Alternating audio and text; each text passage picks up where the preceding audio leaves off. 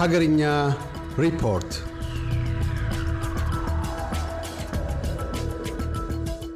በመንግስትና ህወሀት መካከል እየተካሄደ ያለውንና ላለፉት ሀያ ሁለት ወራት የዘለቀውን ጦርነት ለማስቆምና እልባት ለመፈለግ እየተደረገ ያለውን ጥረት በህወሀት በኩል እንቅፋት እየገጠመው ነው በማለት የመንግስት ኮሚኒኬሽን አገልግሎት ቅዳሜ ነሐሴ አስራ አራት ቀን ሁለት ሺ አስራ አራት ዓመተ ምህረት ባወጣው መግለጫ አስታወቀ።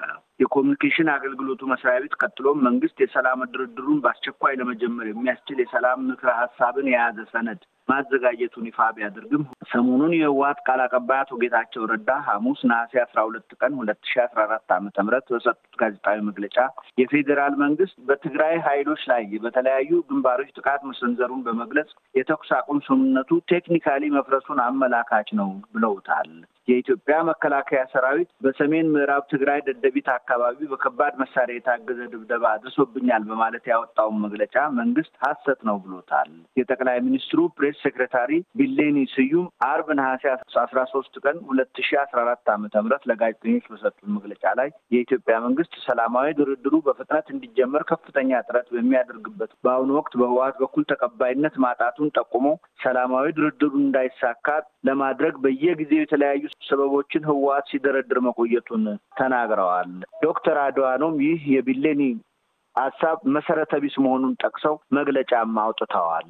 በጠቅላይ ሚኒስትር ዶክተር አብይ አህመድ የተቋቋመው የሰላም አማራጭ አብይ ኮሚቴ ሰላም ንግግሩ በአስቸኳይ ተጀምሮ የተኩስ አቁም ስምምነት ላይ መድረስ የሚቻልበትን ምክረ ሀሳብ የያዘ ሰነድ ያዘጋጀ ሲሆን ይኸው ሰነድ የሰላም ሽግግሩ በሰላም ተጀምሮ የተኩስ አቁም ስምምነት መድረስ ይቻል ዘንድ ከአፍሪካ ህብረት ጋር በቅርበት እየሰራ መሆኑን ያመለከተው መንግስት በክልሉ መሰረታዊ አገልግሎቶችን ማቅረብ የሚጀምረው የተኩስ አቁም ስምምነቱን ተከትሎ በሚፈጠረው አስቻይ ሁኔታ እንደሆነም በመግለጫው ላይ አስፍረዋል። ግጭቱ ከተከሰተበት ጊዜ ጀምሮ መንግስት ለሰላም እድል ለመስጠት ተደጋጋሚ ሙከራዎችን ሲያደርግ ቆይቷል ያለው የመንግስት መግለጫ የሰላም አማራጩን በዘላቂነት እውን ለማድረግና በሰሜኑ የትግራይ የአፋርና የአማራ ክልሎች ከችግር ለማላቀቅ የህወሀት ታጣቂ ቡድን ለሰላም ድርድሩ ፈቃደኛ ሊሆን እንደሚገባ አመልክተዋል።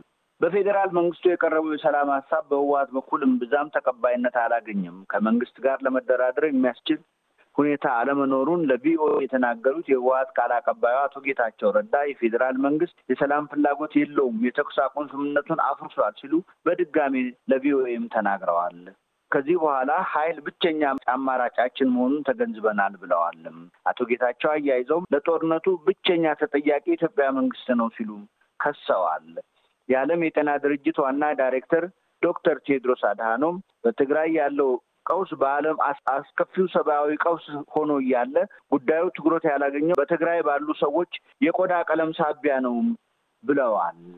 ራሱን የኦሮሞ ነጻነት ሰራዊት እያለ የሚጠራውና በህዝብ ተወካዮች ምክር ቤት በአሸባሪነት የተፈረጀው የሸኔ ታጣቂ ቡድን ጊዜያዊ የተኩስ አቁም እንዲደረግ መጠየቁን በቅርቡ ባወጣው መግለጫ አስታውቋል። ቡድኑ የተኩስ አቁሙን የጠየቀው በኦሮሚያ ክልል በተጋረጠው አስከፊ የረሃብ አደጋ ለሚያልቁ ወገኖች የሰብአዊ እርዳታ ለማድረስ እንዲያስችል ነው ብለዋል። አሶሲየትድ ፕሬስ ይህንኑ የኦሮሞ ነጻነት ሰራዊትን መግለጫ ጠቅሶ እንደዘገበው በአሁኑ ወቅት በክልሉ በርካታ አካባቢዎች በሚሊዮኖች የሚቆጠሩ ዜጎች ለከፋ ድርቅና ረሃብ ተጋልጠው በዚህ ረሃብ ሳቢያም በርካቶች እንደሞቱ አጋልጦ እነዚህን ወገኖች ከረሃብና ሞት ለመታደግ እንዲቻልና የሰብአዊ እርዳታ የሚሰጡ ድርጅቶች ወደ እነዚህ አካባቢዎች ገብተው እርዳታ ለማድረስ እንዲችሉ ጊዜያዊ የተኩስ አቁም ስምምነት ቅድሚያ የሚሰጠው ተግባር ነው ብለዋል።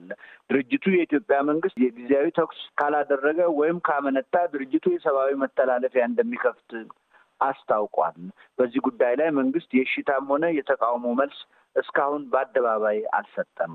ብዙ ብዙ ሲወራለት የነበረው የአዲስ አበባና የኦሮሚያ የድንበር ማካለል ጉዳይ ባለፈው ማክሰኞ እልባት ማግኘቱን የአዲስ አበባ ከተማ አስተዳደር ከንቲባ ወይዘሮ አዳነች አቤቤ በሰጡት ሰፊ ማብራሪያ ገልጸዋል። የአዲስ አበባ መስተዳድር የኮሚኒኬሽን ቢሮ እንደገለጸው ኮዬ ፈጬ፣ ቱሉ ዱምቱ በከፊልና ጀሞ ቁጥር ሁለት በኦሮሚያ ዞን እንዲተዳደር ከስምምነት ላይ ተደርሷል ብለዋል።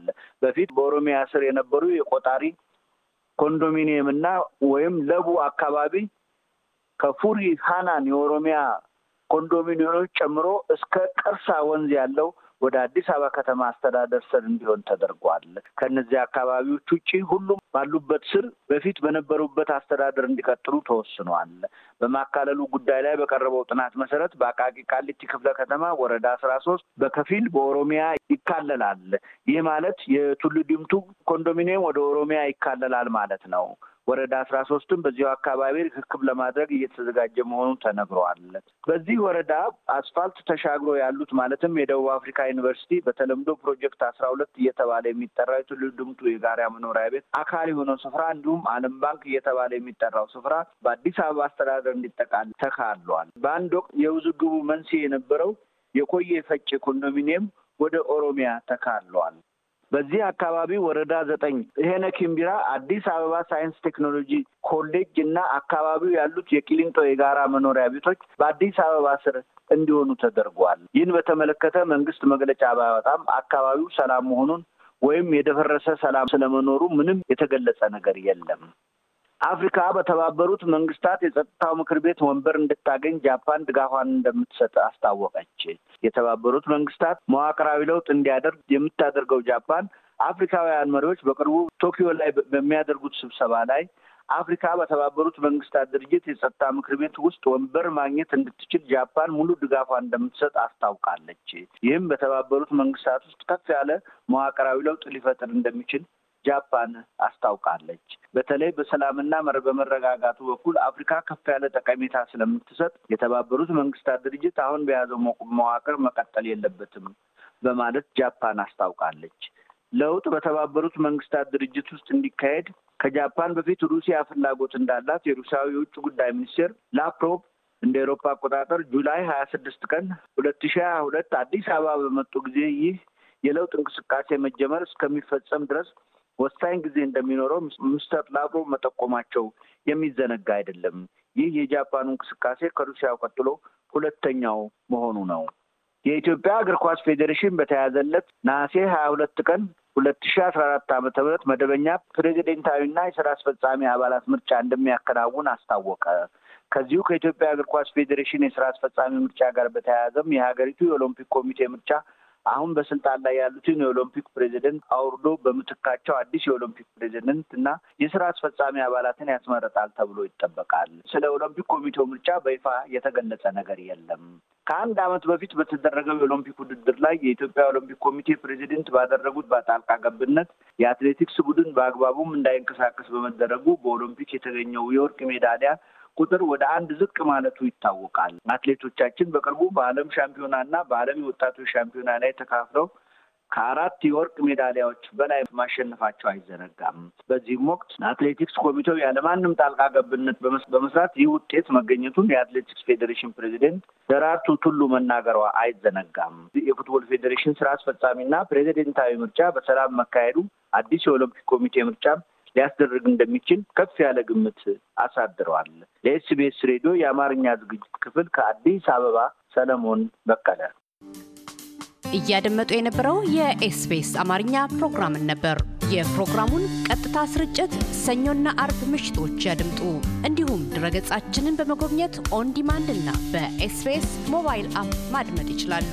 ድረገጻችንን SBS dot com dot au Amharic ን ይጎብኙ።